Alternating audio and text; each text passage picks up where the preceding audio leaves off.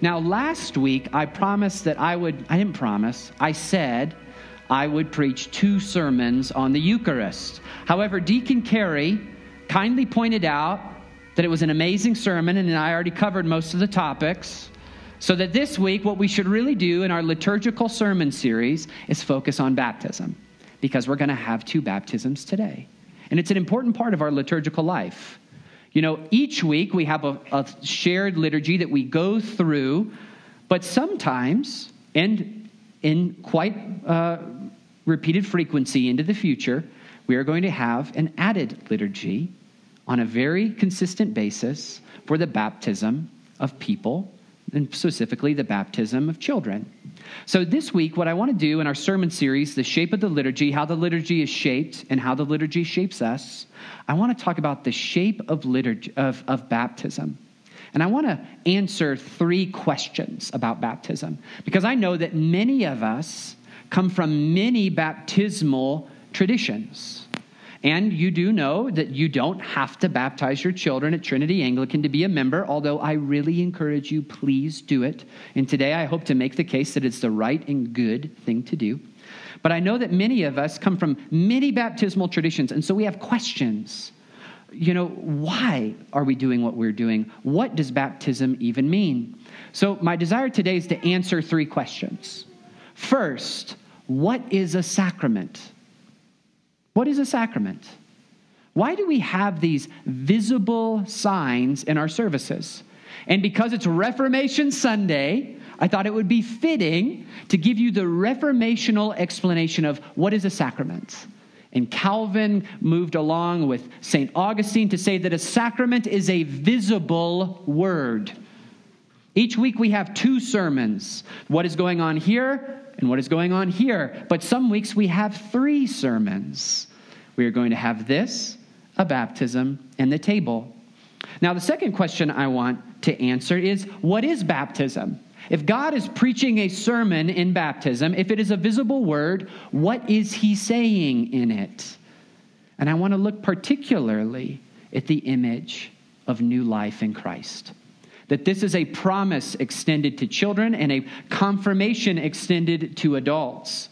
That if you've put your faith in Jesus Christ, you can die to sin and be resurrected to life with God.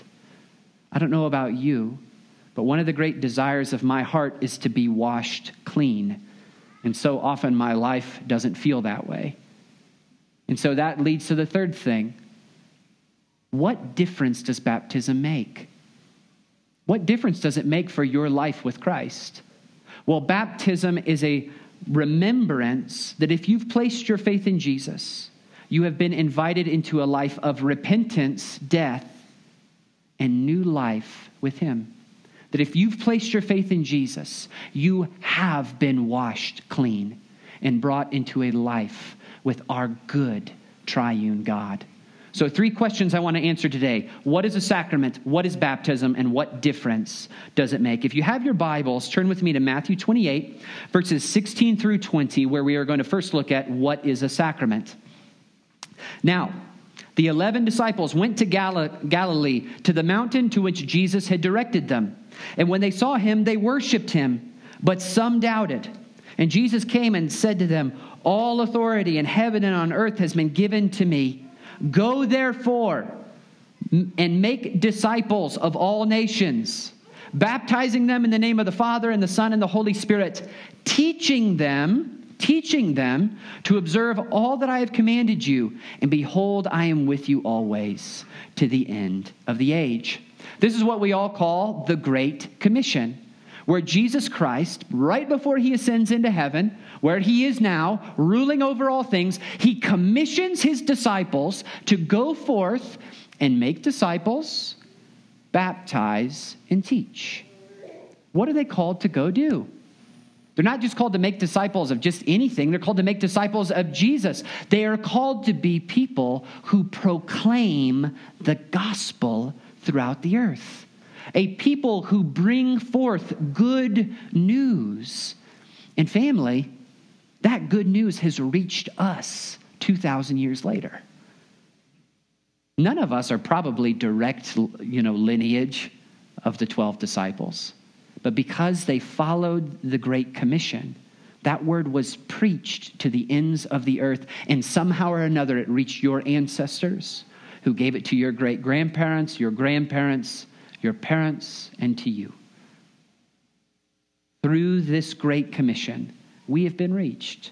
And Romans 10 14 through 15 very explicitly says how that happens is through preaching the good news.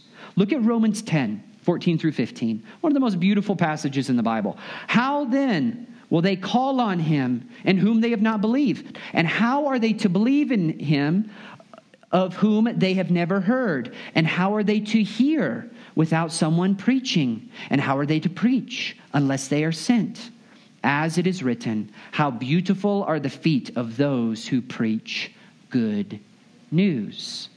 Now, when Jesus sends out his disciples, we see in Romans 10, what are they sent out to do? To preach the good news. Now, why on earth, if they're called to preach the good news, which is heard with your ears, why does Jesus then say, oh, yeah, and do this other thing, dunk them in water? Right? Why do you need a physical sign? We all have ears. All we need is words, right? Well, the reformers realized, and actually, this is it's interesting. Today's Reformation Sunday. Please remember, Reformation Sunday does not mean that the church started at the Reformation, okay? We believe that the Reformation was actually retrieving the historic right teaching of the church that had been lost in the medieval era. Okay? So, what did the church historically teach about the sacraments? If it's all about teaching, yet he still says, go baptize, what's going on? Well, St. Augustine taught, rightfully so, that a sacrament is a visible word.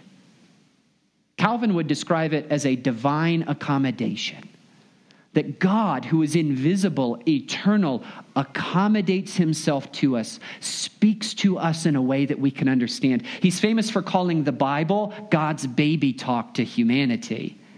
And the sacraments are another divine accommodation where he speaks to us as physical creatures.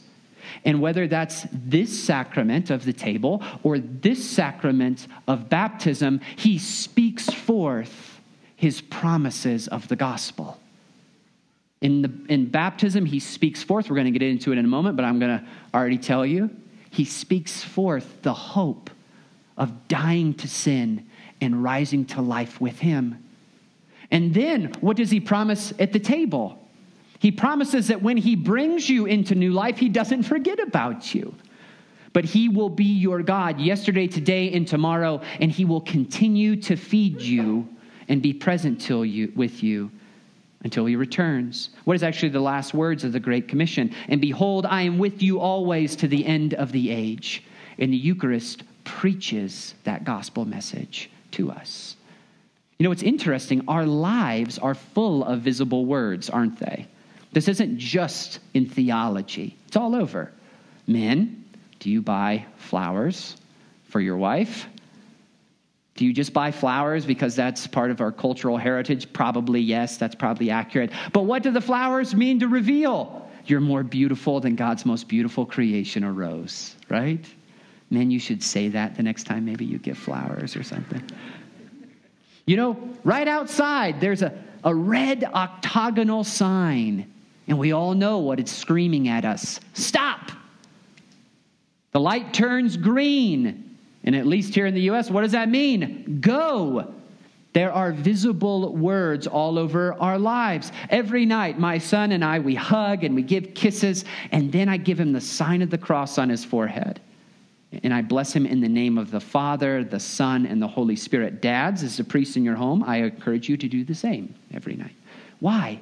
To remind him that he is marked as Christ that he is marked and set apart by the Father, the Son, and the Holy Spirit. That is a visible word extended to him. We have visible words all over our lives.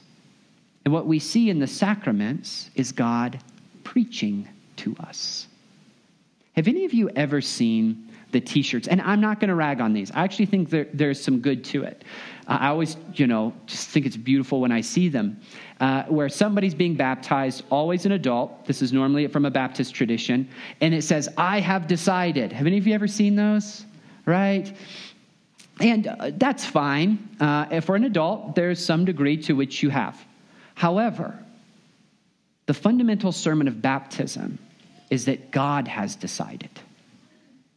Fundamental word that is preached by these baptismal waters is that God has decided not to leave us in our sin and death. That He has chosen to come and live for us, die for us, rise for us, and bring us into new life. If anyone should wear a I have decided shirt, it's Jesus Christ who has decided for us. What do the sacraments teach? They teach that God has chosen to take us out of death and to bring us into life. Which brings me to my second point. The second thing I want to answer What is baptism? I've already told you, but let's dig into it further and look at Paul so that Paul can tell us this truth himself. Romans 6, verses 1 through 10 says this And what shall we say then? Are we to continue to sin that grace may abound? By no means. How can we who died to sin still live in it? Do you not know that all of us who have been baptized into Christ Jesus were baptized into his death?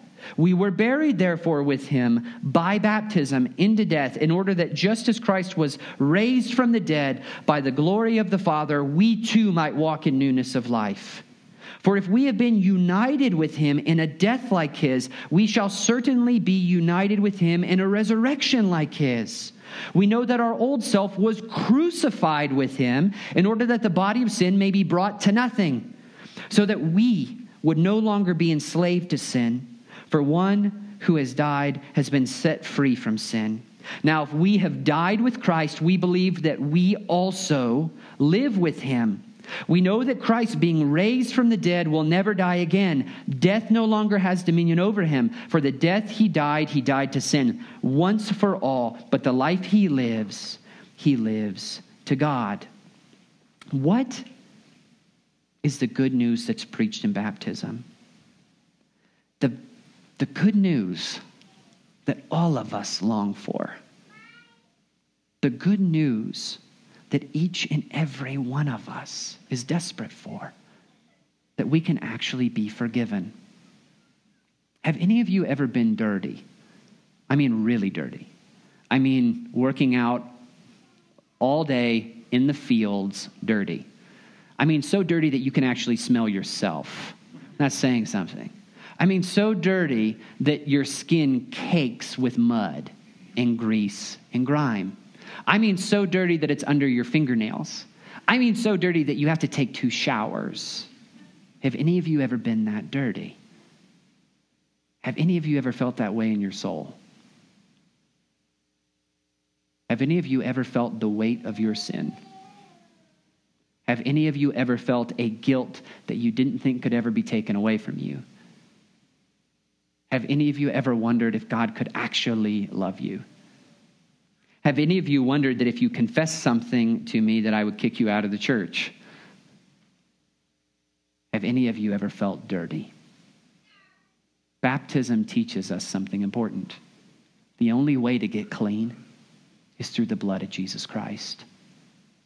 You know, so often we try to scrub ourselves with good works, don't we? But what, is the good, what do good works ultimately do? It's like taking a bath in a mud puddle, it just spreads the dirt around. It might make you feel slightly less gross, but it never can make you truly clean. When you're brought into the light, the dirt is still there, and God is one who is eternal light, and you know you can't come into his presence. But the one place where you can get clean, the one place where you can be washed, is through the death of Jesus Christ. It is only by his blood that we can be made clean.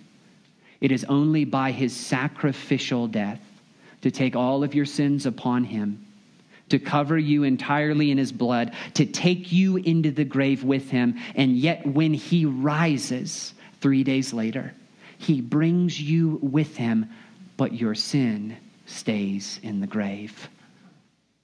No, our great hope is not merely that we can be made clean, but when we are made clean, we can be brought into relationship with God.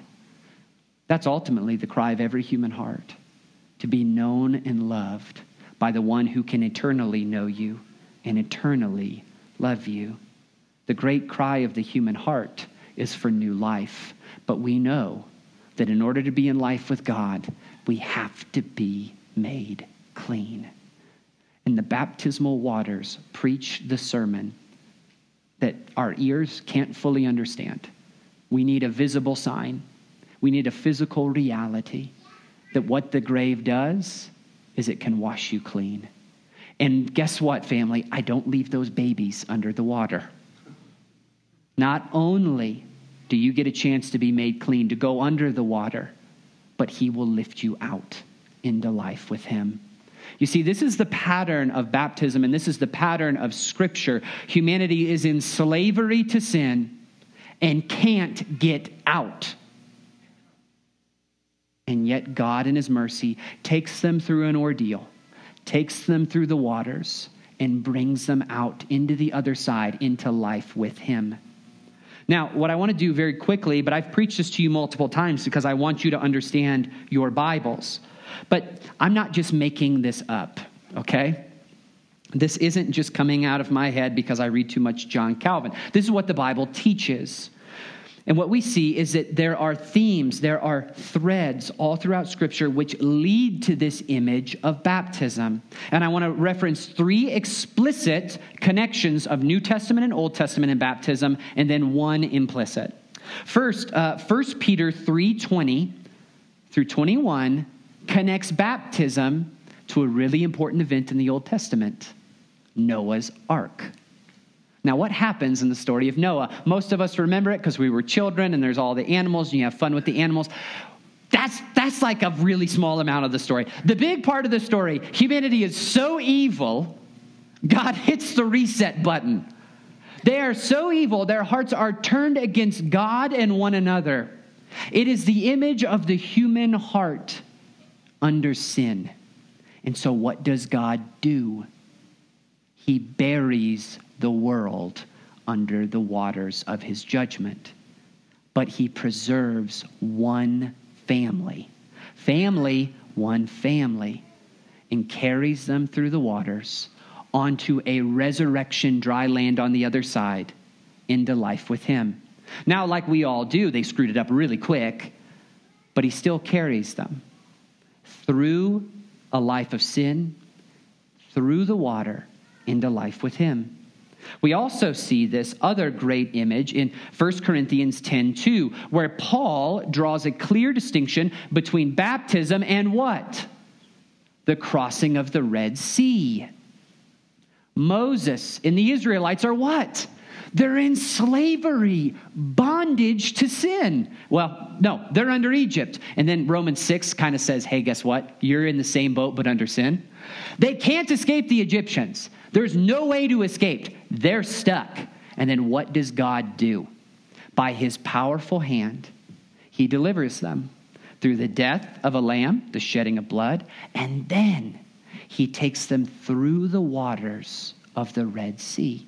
Now, often we forget the waters of the Red Sea. You know, we kind of think, oh, it was maybe like the size of, I don't know, like a pond in a backyard. No, it's the Red Sea. It would have been a long walk. I always wondered, did they have to like camp halfway? Because I've looked at the map and I tried to find some of the shorter routes, but a normal route across the Red Sea would be about from here to Morrison, right? And the mountains, when you actually look at the depth, it would be about as high as the foothills of walls of water on both sides. A terrifying experience.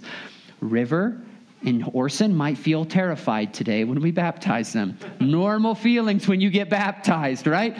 God carries them through into life with Him. What story is He saying again? You can't escape, but I'm going to carry you.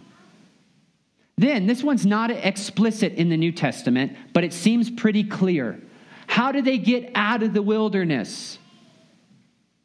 They cross the Jordan on dry land. The Israelites wandering in the wilderness, God carries them through the Jordan into the promised land, into life with Him. What is the pattern? You're stuck. They wandered in the wilderness. They were stuck in Egypt. They were stuck in a world run amok. But God didn't leave you there. You were stuck, unable to wash yourself of your sin, but God didn't leave you there. He chose to bring you into life with Him. Which brings me to that very final image that the New Testament gives connected to the Old Testament of baptism. And this is the one that many of us know from Colossians 2 11 through 12, the connection of circumcision. Abram is called by God out of idolatry and he is given a covenant of grace. God says, What? I will be your God, you will be my people. And this promise isn't just for you, but for your children. And then he does what? He gives them the sign of circumcision. We believe in adult baptism, just like we believe Abraham should have been, should have been circumcised at an adult age when he came to faith. But then what happens next? Isaac is given the sign of the covenant when he was born. This is a promise that is given. Yes, Isaac had to cling to that promise in faith. Yes, the children that were carried through the Red Sea had to become people of faith in Yahweh. But that promise was still given to them a promise of unconditional grace that our God carries us out of sin and into life. And family, when I have little Orson in my hands later and River, I'm not going to drop them. I promise. I know that many of the grandmas get really worried when I Lion King them later. I know you do. You don't have to lie. I'm not going to drop them. And our God promises never to drop us. See, this is the beautiful image of, but there are beautiful images of adult baptisms and children, but one of the beautiful images of child baptism is they bring nothing to the table. They were just born. It's not because they're smart or good looking, although they are smart and good looking, guys, don't worry. It's because they're loved. And so too, our God has chosen to love us while we were still in our sins and to wash us clean. Do you believe that? Do you remember your baptism? That word of promise that was given to you? Even if you don't remember your baptism, if you were baptized, you have been baptized. That word of promise is extended to you that our God promises to wash us clean and bring us into life. Now, how does the Spirit apply that reality, that once and for all event, to us today. What I'd like to do is have us look back at Romans 6, verses, uh, at verse 11. So, you also must consider yourselves dead to sin and alive to God in Christ Jesus. Let not sin, therefore, reign in your mortal body. Look at the connection. Let not sin, therefore, reign in your mortal body to make your body make you obey its passions do not present your members to sin as instruments for unrighteousness but present yourselves to god as those who have been brought from death to life and your members to god as instruments of righteousness for sin will have no dominion over you since you are not under law but under grace now what does Paul say here is the connection between being baptized, which is a visible word of death and resurrection in Jesus Christ, and our daily lives as Christians. Well, Martin Luther, which Reformation Sunday is kind of helpful for us to remember this, he talked about how all of Christian life is baptistic in its essence, that our lives are continually a death and resurrection. It's what the Puritans called mortification, putting death, and vivification, bringing to life. How many of you have a lingering sin that the devil has tried to convince you is part of your identity? When the devil has whispered in your ear, What would you be without this in your life? How many of you have a sin that you are so deeply ashamed of that it actually, in your guilt, pushes you further back into it so you don't have to think about it and then you think about it? How many of us have that? That's a place to remember your baptism. That your fundamental identity is that you are washed clean.